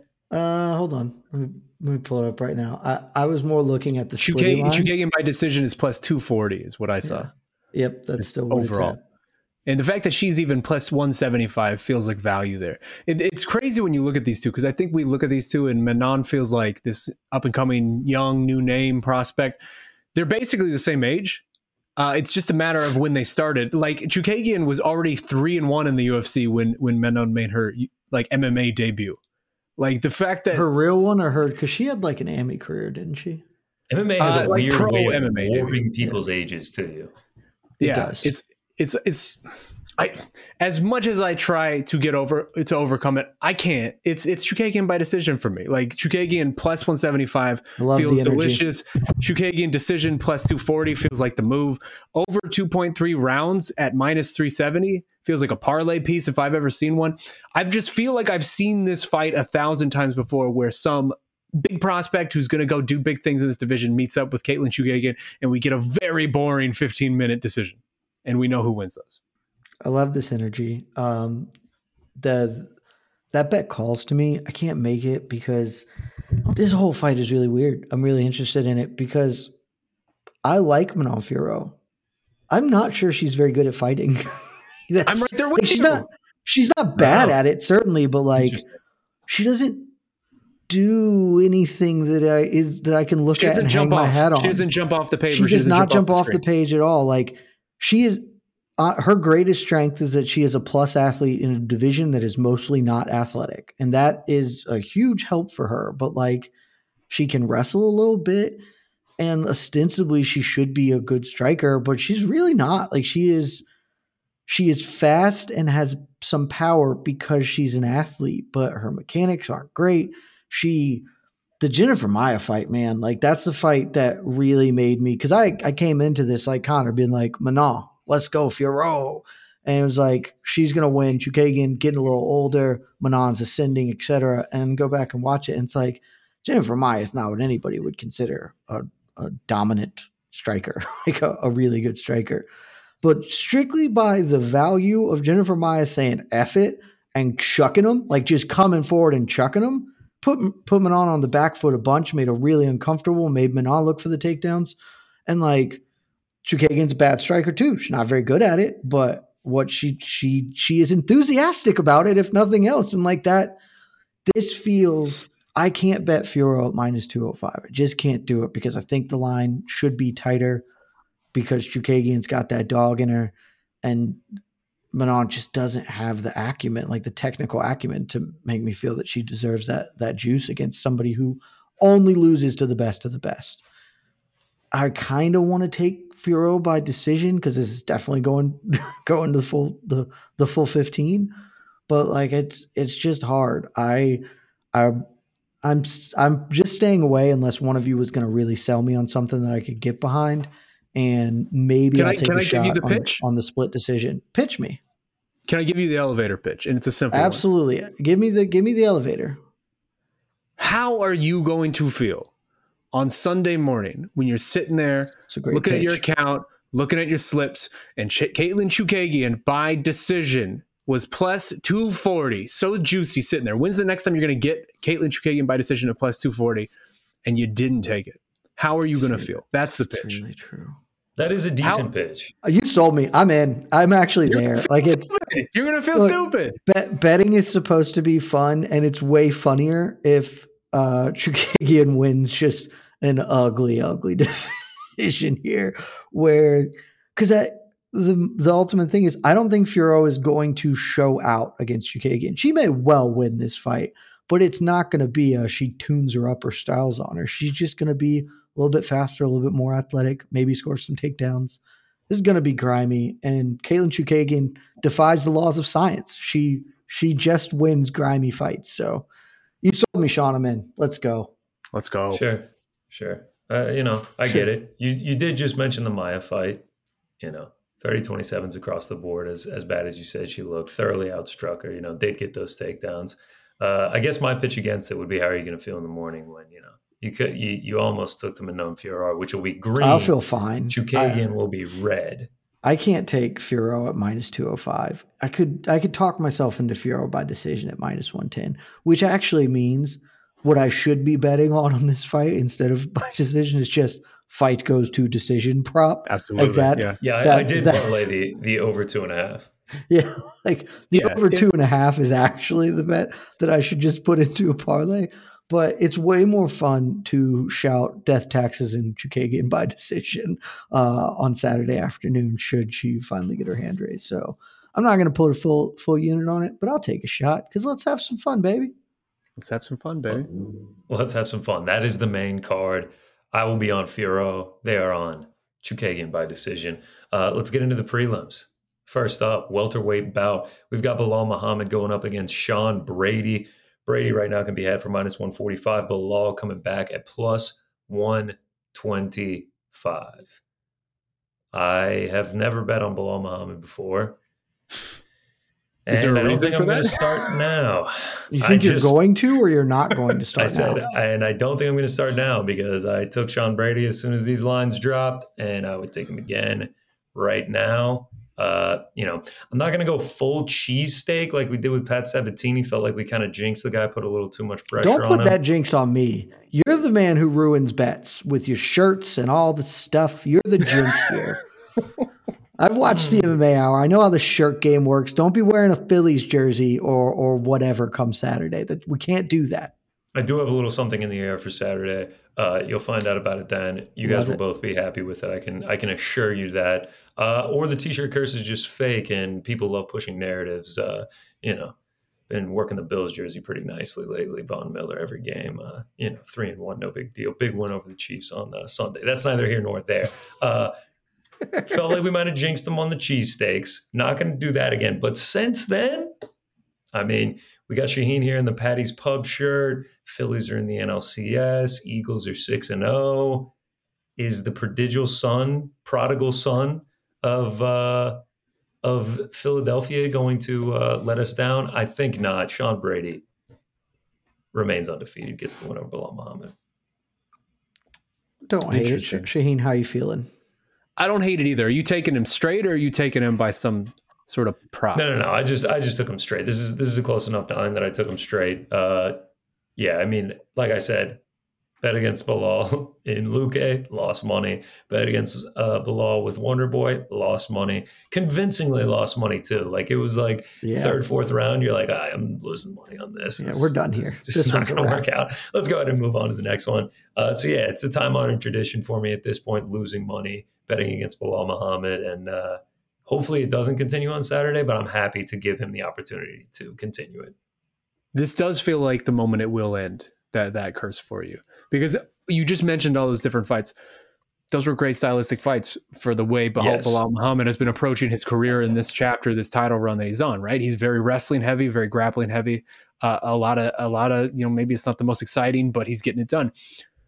That's not going to work against Sean Brady. You have to think right, like that is very much in Sean Brady's wheelhouse. Is lots of takedowns, lots of grappling, lots of ground and pound, lots of top control. Like Sean Brady feels like the the dude coming up in, at 170 who's all about that life. I just can't. When I visualize this fight in my head, I cannot see Belal Muhammad pulling uh, a 15 minute lay and pray on Sean Brady. That just doesn't feel conceivable to me.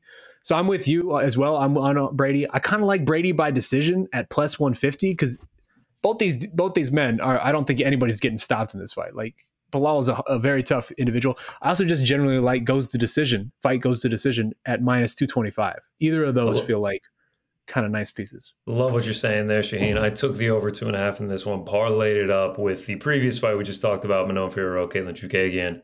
That's a parlay, pays out minus 117. Ooh, I like that. What's that come to? Do you it's a know? reasonable Offhand? parlay. It pays minus 117. One oh, okay. All right. I'm writing It's that a down. reasonable parlay. So I am on Brady by decision. I took that at plus 150 for all the reasons Sean said. Um, I think that there's a world where Belal wins this fight, um, Oh, which is why it's why I didn't want to take Brady at the straight odds. Um, I, I this is one of the bets that I I don't I, I like it, but I maybe shouldn't have made it just because like I I think Brady Brady should win grappling should it happen, but both of these dudes are really really good defensive wrestlers outside of their offensive wrestling. They're both really really good. Like you don't take Belal Muhammad down, you don't take Sean Brady down. And in a striking battle, Sean Brady is pretty is still pretty raw, pretty rough around the edges on the feet. That's and true. you're talking to a man who has him, I think, ranked number six in the world. It might even be five in my welterweight rankings. I think this dude is going to challenge for a title, but Belal is he's certainly more active on the feet. I don't know if he's better, but I, I think he can there's a world where he can outwork him now. My my big question here, the, the ultimate tipping point for me is Belal kicks a lot. Brady's very good at catching kicks. I was earlier talking about somebody catching kicks. I was crossing my wires. It's this one uh, because Chiesa kicked Brady a bunch and Chiesa got taken down a bunch and dominated. So if Belal comes out throwing that body kick that he likes, uh, Brady's probably going to catch it and dump him. And that's kind of where I feel the most confident Brady can have success finding takedowns. But I think this is going to be a really tough fight, like really close back and forth battle on the feet, maybe some grappling exchanges. Could see Belal winning, but again, this is a bet where I should just be betting the goes to decision prop. It's obviously a much smarter bet, but instead I was like, yeah, screw it. Let's go Brady by decision because I do think he's going to win. Yeah, I'm 100% with you, man. I mean, I think that Brady's strength is what Shaheen said uh, is going to benefit him, and it's neg- going to negate a lot of the matchup stylistically that the advantages that Belal's had of late. I mean, one of the biggest ones, is Sean Brady's just a boulder, dude. He is just a strong dude. Very I think thick that's gonna, boy. Yeah, I think that's going to play a huge for him. Great wrestler, BJJ black belt. Uh, that Chiesa fight is awesome where Chiesa's gripped against the fence and he goes, Oh, you really are strong. he just says that while he's fighting Sean Brady. yeah. You gotta Uh, love I it. actually think that Chiesa fight, that uh, that like ending where it got kind of sketchy and he, he sort of got dropped against the fence. Uh, you know, I, I feel like That- that's good for him. Kind of kind of getting a little scare in him. He's had a year off. I think he's only going to continue to improve working out of Renzo Gracie Philly. So I like Brady to get it done. I, I think uh, I can end the streak here on losing money on Belal. I think so. I will say that I I'm betting a lot on progression. I think he is going to be better. If this were a five round fight, if this were a fight night main event, this fight gets real tricky. Like I Belal could really win rounds four and five here and make this a real interesting one. Um, but yeah, I'm. I, this isn't. It's only 15. I think Brady should do enough to win 15. Yeah, I think it's going to be interesting regardless. All right, let's keep it moving. We got to move through these uh, remaining prelims. It is a middleweight bout up next. Mahmoud Muradov going up against Caio Borralho. That's a that's a mouthful to say. Uh, saying it fast. I'm just kind of reading, uh, you know, casually. That's a tough one. So uh, right now you can get Borralho for minus 200, Muradov for plus 170, over under set at two and a half, under minus 115, over minus 115. Uh, I teased it, Jed, to you in a Slack message. You know, no response, whatever. I guess we just, you know, ignoring What a Slacks busy day, man. Yeah, yeah, yeah, Had a lot going on. Excuses, excuses. Uh, I said I found another sub prop that I plan on losing on. I'm on a I'm on a wild streak right now. I mean, it's got to be getting up to like six or seven sub props in a row that I've lost on. I mean, I just dial these things up and they're just fire them off into the sun. They're just automatic losers. But I have done off into the sun. I have done just that on Caio Borralho here. At Let's plus- go. At plus 550, I'm taking the sub prop. So I watch back some of these fights. Muradov, four Baby, seven. we just so we're clear, this is a wolf dog. This is a wolf pack wager, baby. Because I have the Oh, exact go. exact same exact same Let's sub prop plus 550. I'm confident you're about to say all the reasons I am on the same sub prop with you. I would love to because I uh, spent more time than I'd like to admit watching through a numerous amount of these guys' fights. Uh, all right, go back from Muradov last fight, GM3. GM3 gets the back in round one, gets it in round two, ends up tapping him in that round, submission lost. Uh, you know, he's got power, Muradov. He, he gets kind of reckless. 17 of his 25 wins are by KO, but sometimes he can get a little wild. He can start swinging for the fences, opens opportunities for his opponents. I think that's what's going to happen here. If you go back and watch Borralho's last two fights, Petrosyan gets the back, talking hooks locked in, body triangle type stuff, all of round one, gets it again in round two, go back again to the Gadzhi fight, round one, round two, body triangles in. Now, the one thing that concerns me, I'm talking back time for almost the entire round. One thing that concerns me Know Is he- exactly what you're about to say. yeah, he's not converting all this back time into submission victories, but I'm hoping that he changes that here. I hope, you know, I guess the experiences that that he's working with, uh, this is the one where he's going to lock it up. Muradov, a little bit of fish out of water on the ground. Uh, so I'm going to do it. I'm going to take the shot. Hopefully, we're just ending a bunch of bad streaks here. Hopefully, we end the Belal losing, and hopefully, we end the uh, sub prop losing as well. Let it's me tell you UFC 280. It's a celebration, right? Let's go. I love it. It I love I have it. so many bets on this card, which is probably why I'm going to do poorly. Where I Oh, me too. I'm have fewer bets on the fight night cards, I always win. um, let me tell you two facts that you left out. I don't know whether you know them or not, but let me Please, let me give them let me uh, add a little context here. First, less important, but four of Muradov's seven career losses by submission. One of those losses was a, a TKO clavicle injury. So four of six Mm. true losses. Man's been tapped out. Man gets tapped out. It's a thing that he does.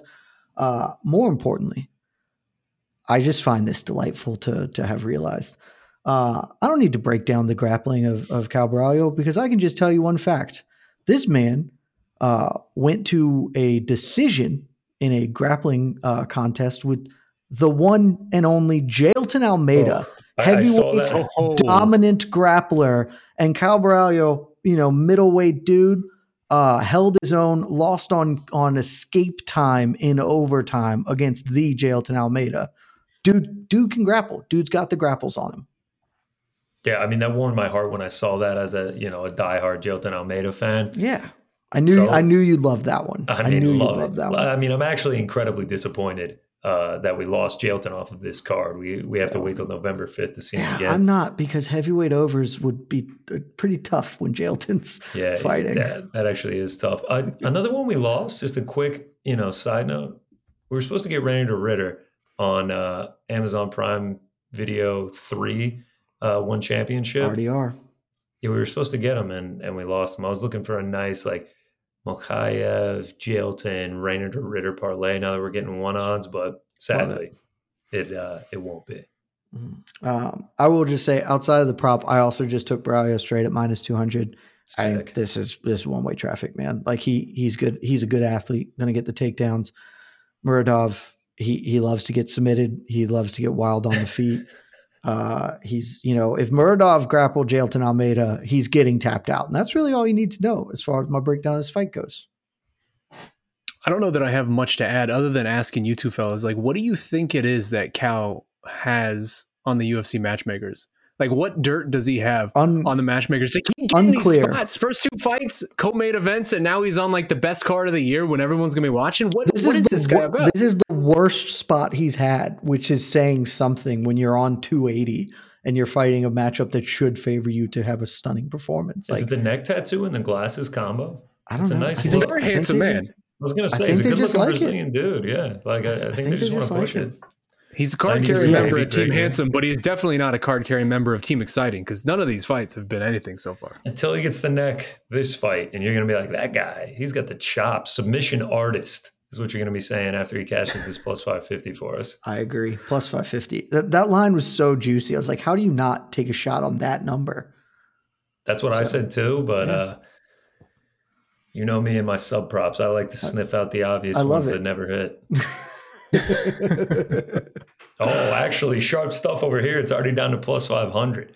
Uh, all right. Ooh, look at us go. I can't believe we're Oh, both man. on the sub prop. That's actually I'm fantastic. so excited by it. That, Uh, uh, I'm, I'm very much in on this with, with you fellas. You sold me. yeah, just give us let's shot. go. Just give us a shot. That's that's all I care. Just get close. Get to where I'm gonna like really have back control. It's whether he pounds him out or goes for the goes for the throat. I think he's gonna take the throat. All right, let's We're keep gonna it feel rolling. like geniuses. We continue on the prelims. It is a light heavyweight bout. We got Volkan Ozdemir going up against Nikita Krylov. Right now, you can get Krylov for minus 165, the minor.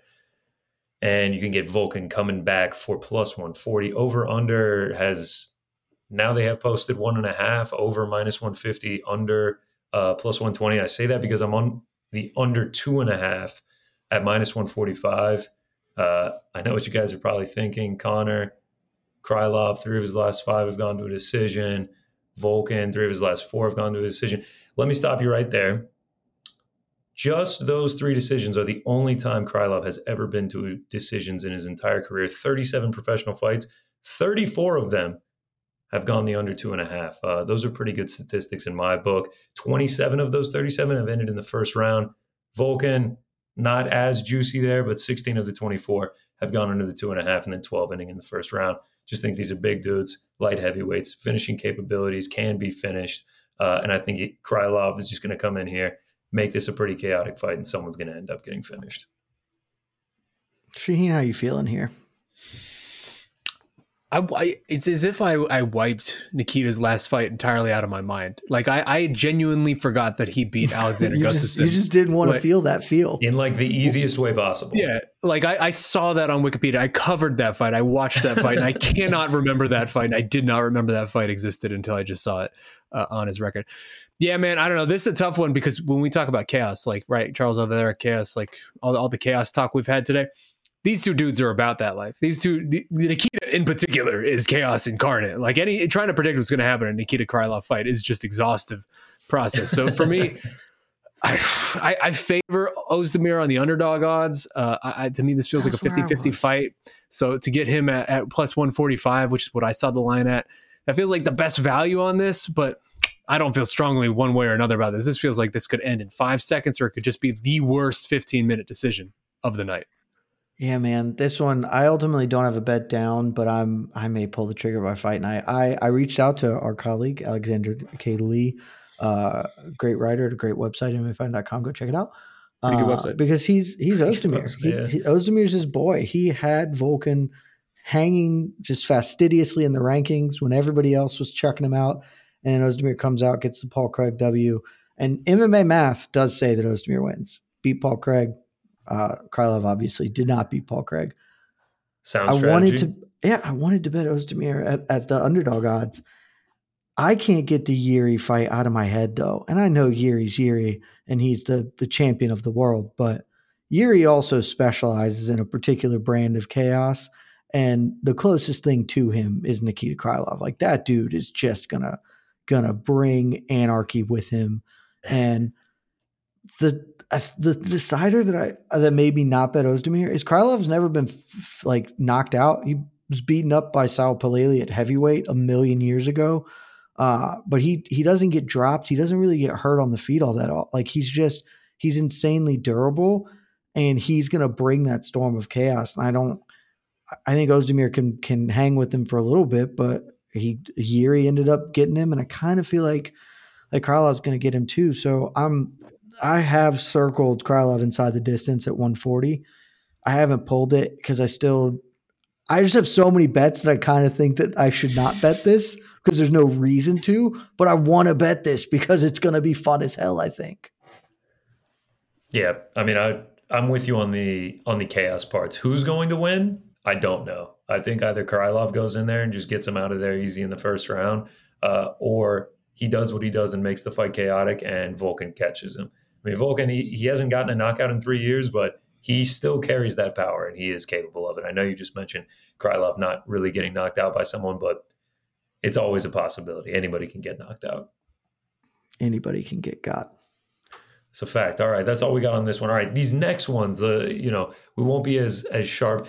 Do you have a play on the Tukhugov Almeida or the Nurmagomedov Gadzhi fights, Jay? Uh, I have a play on tu- uh, Tukhugov Almeida. I do not have on the on the Nurmi Omargadzhiev fight. Yeah, so I really just wanted to throw it out there. You know, just kind of a thought process here. Uh, you know, sort of inspired by our go- by our guy Javier Mendez uh, joining the MMA yesterday. I was thinking maybe like a his team parlay. I, I don't know if I'm going to get around Considered to it. it. Uh, Nurmagomedov, Tukhugov, and uh, and Islam pays out at plus three hundred four. One of my books right now. Uh, just kind of wanted to get your you know pick your brain, get your thoughts on that. I considered doing it for a gimmick, but then I just had so many other bets it was unnecessary. Um, also, shout out to Sean Shelby and company because like Godziev has fought Borralho or uh, fought Petrosyan, who also fought Borralho. Like, there's a bunch of dudes who have all fought each other, all, all just hanging around on this card. So it actually made watching tape really easy. I had to watch like substantially fewer fights. Like, ah, I can see both of these two gentlemen in this particular battle.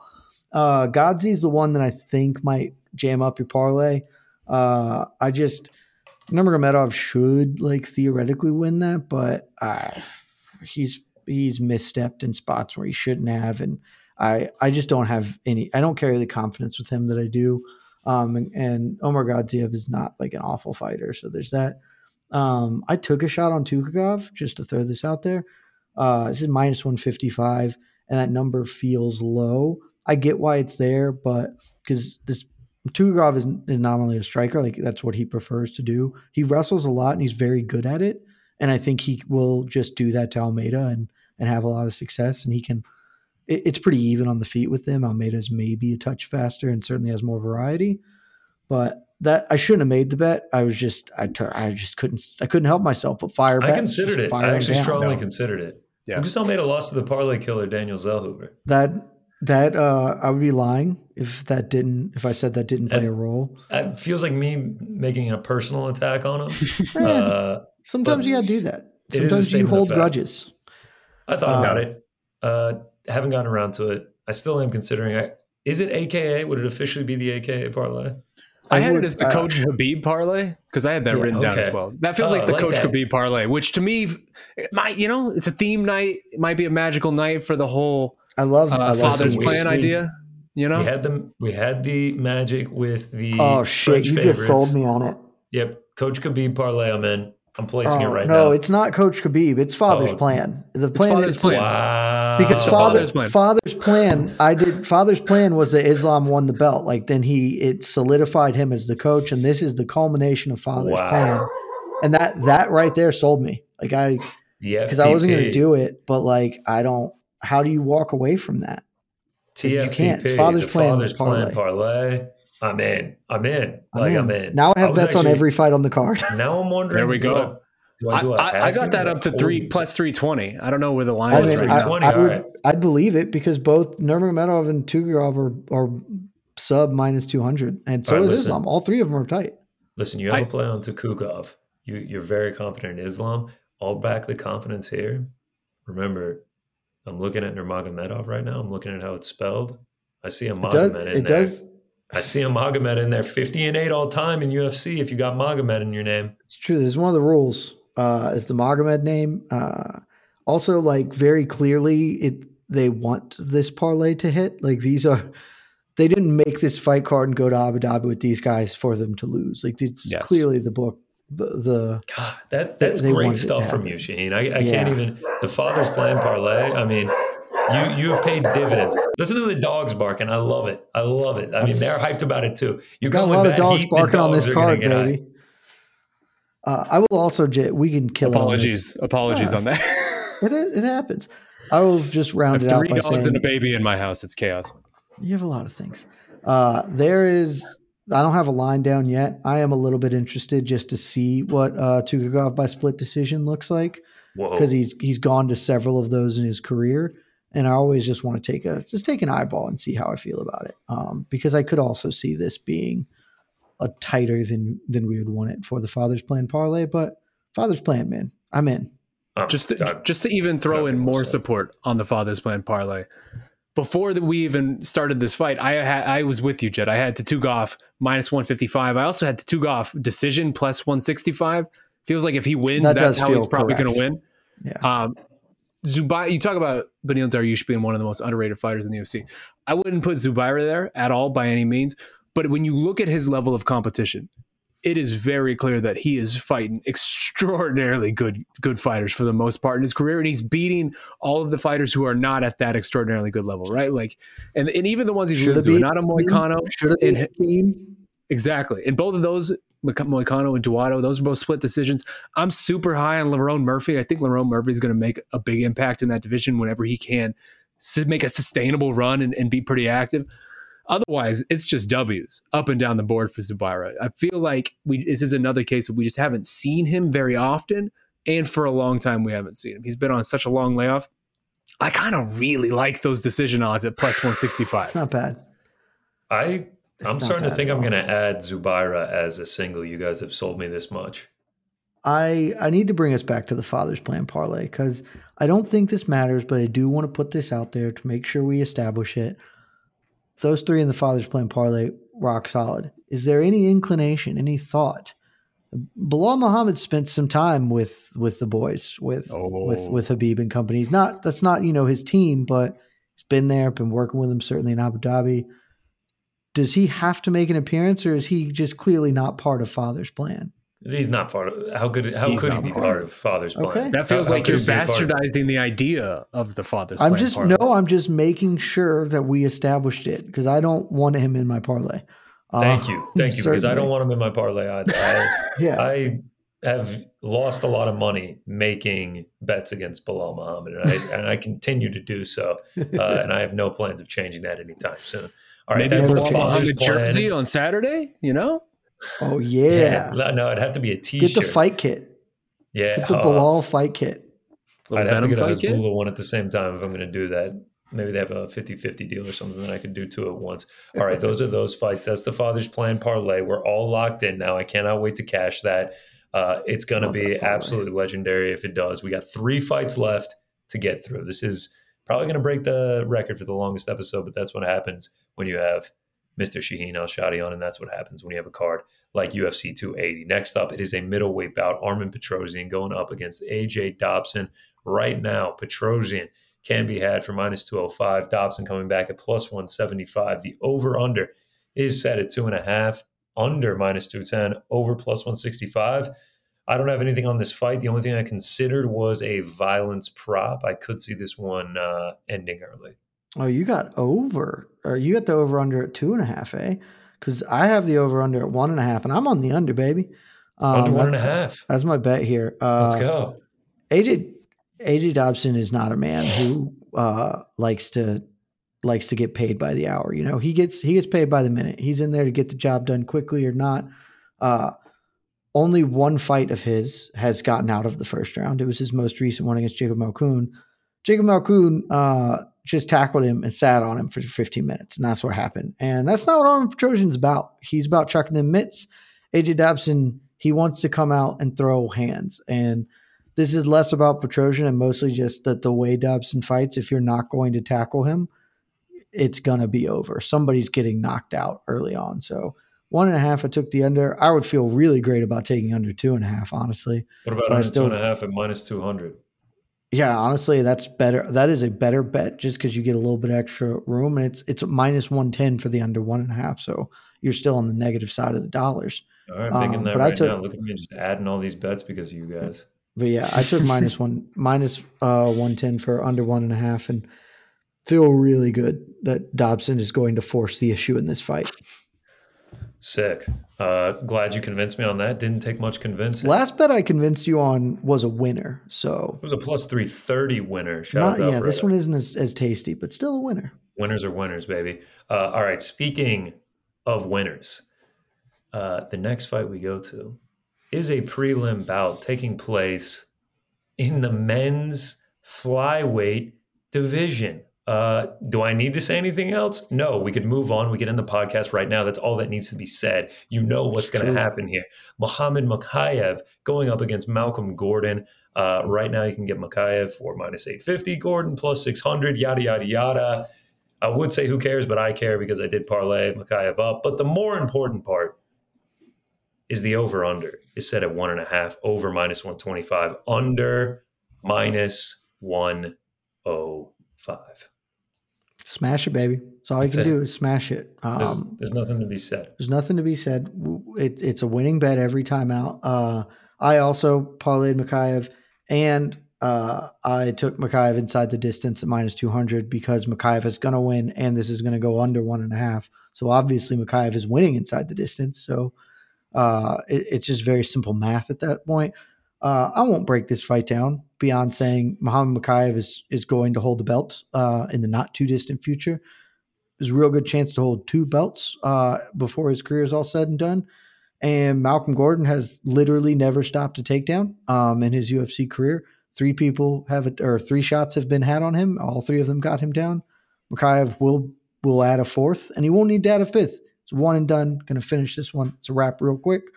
And if Malcolm Gordon wins, that's going to hurt my bank account more than a Charles Oliveira win is going to hurt my pride I love it. because I'm pretty exposed on Mokaev at I this love, point. I, I love that you are. Uh, you know, if people are still doubting us, because I'm with you, you know, minus 850 is a DraftKings Sportsbook right now. Every other book across the board, he's minus a thousand or up. yeah, If you really, if you want to be like, these guys are bullshit, you know, uh, flyweight unders, that's just a dumb bet. Uh, you know, they're only 8 0 so far. please, year please keep thinking it's a dumb bet so we if can get really better want odds. to convince you, the guy that he's fighting, the guy that the minus a thousand and up at almost every sports book right now, Muhammad Mokaev, the guy that he's fighting in Malcolm Gordon, 10 of his last 11 fights have gone under one and a half, win or lose. Three of them were losses. One of those he got submitted in, two of them he got knocked out. Nine of those 10 ended in the first round as well. So you got a you got a minus a thousand going up against a guy that cannot stand. He absolutely hates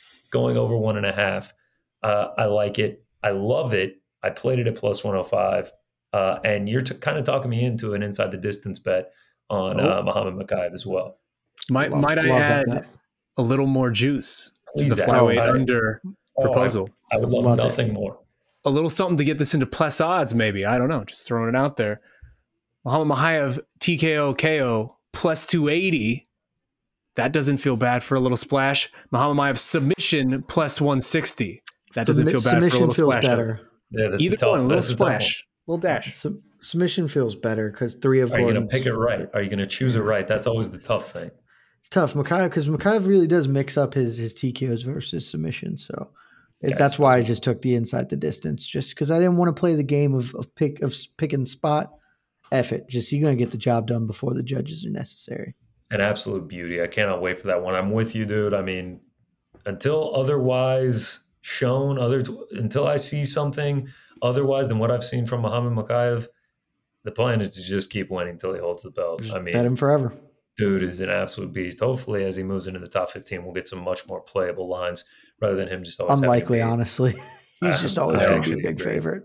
I actually agree with you. Uh, all right, the last Final bout. one. We don't do it every time. We don't do it every time, but for 280 for, for Shaheen Al-Shatti, we talked about every fight on this card. Last one to get into. It's a women's bantamweight bout. Lena Landsberg is taking on Karol Rosa. Right now, you can get Rosa for minus 295, Landsberg plus 245. Uh, over under set at two and a half. Over minus 285. Under plus 225. Uh, I'm on Karol Rosa money line. Took her at minus 230. Landsberg's 40. She hasn't won a fight in three years. She landed one significant strike uh, in 15 minutes against Sara McMann. I just, I don't think that Karol Rosa stat? is a world beater. Is That's that a real stat. One significant strike over 15 minutes against Sara McMann. I don't It's think Carol. Hosa is a world beater, but I do think It's she's not a Lena ideal. Lands. I think she's a Lena Landsberg beater. Shaheen, I, I have I have things I need to say about this fight. So why don't why don't we turn to you before we get into all my all my BS? You didn't sound happy with the I'm not. I'm Lena- not. either the Lena Landsberg slander or the Karol Rosa support. I'll explain it in a moment, but I want Okay, to I want to see where Shaheen is before I. I'm looking forward to this.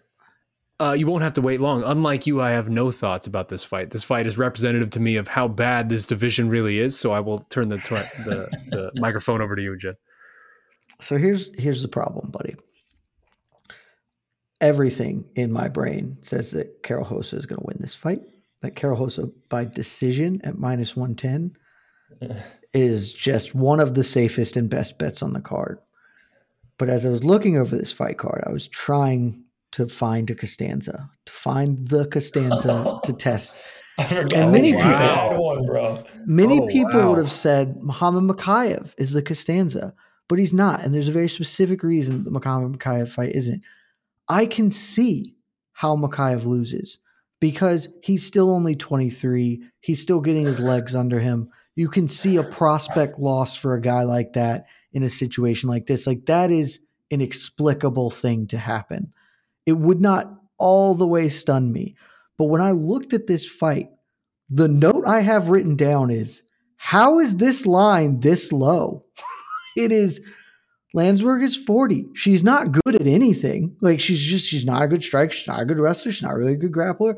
Rosa isn't a great fighter, but she's 27. She's hitting athletic. She's a better athlete, better, probably better in all facets. I do not understand how this is minus 305. And so I want to bet Rosa by decision. I want to put Rosa in a parlay, but that's the whole purpose of the Costanza. believe you're doing this. The whole purpose of the Costanza I is that I can't, I cannot fabricate a way that this bet won't win. And so I must be wrong. And so I don't feel good about it. And the Costanza theory may immediately die a horrid, horrid death right now. But I am nothing if not a man of science. I'm going to test out my theories. I'm going to test them and see how they go. We riding on a heater from last week with the over one and a half in the Todorovic fight. We we took the shot on 40 year old Leo Landsberg at plus 255. I, I can't believe that you did that. At least it's the main card. It's the it opens the card. I'm going to know immediately if Costanza's real or not. This is the test, and we're putting it to it. Here's the good news for you. Last week, the Costanza theory, you put it to the test on the Todorovic Jordan Wright over one and a half. I was on the under one and a half. Once again, your Costanza theory is up to the test on Lena Landsberg. I am on Karol Rosa. Once again, I It's got a good line, just like I did on Todorovic Wright. Line movement really means nothing. If it's a loser, it doesn't matter at all. Is is history set to repeat itself? I hope not. But God, will it be one of the funniest thing ever if Lena Landsberg comes out of here It and gets a dub? be it will be the second funniest thing that's ever happened to me in this sport after uh, Julianna Peña knocking out Amanda Nunes, me calling it. That's that will remain the best thing that's ever happened to me. But if Costanza wins this test, man, I'm gonna ride this pony forever because it's awesome. But yeah, I uh every like I said, everything in my head says that you're right. Uh, I think my brain says Rosa by decision is one of the best bets on the entire card.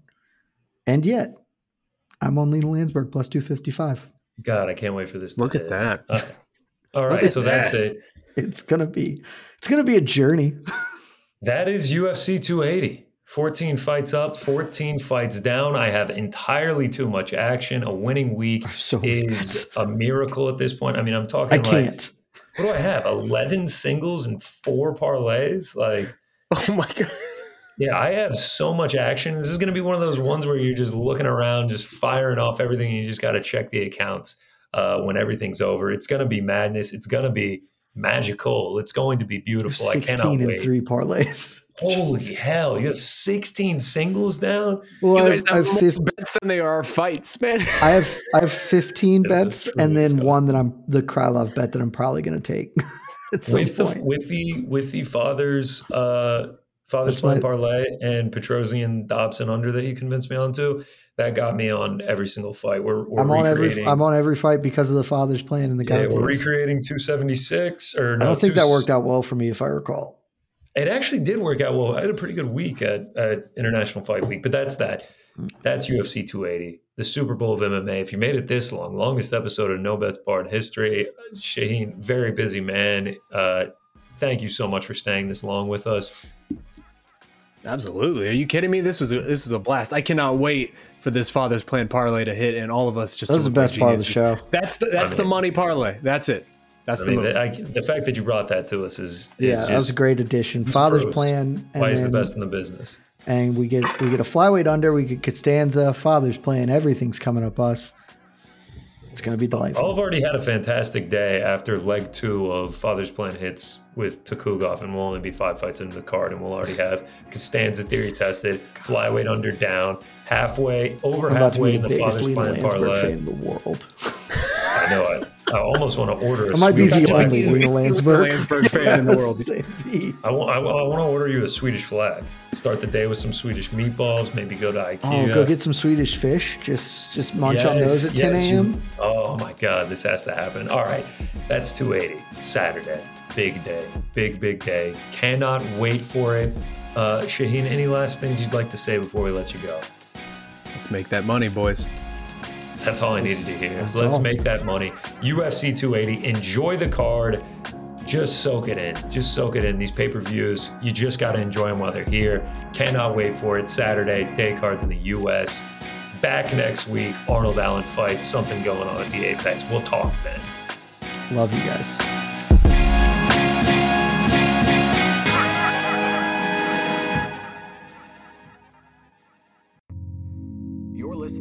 Vox Media Podcast Network.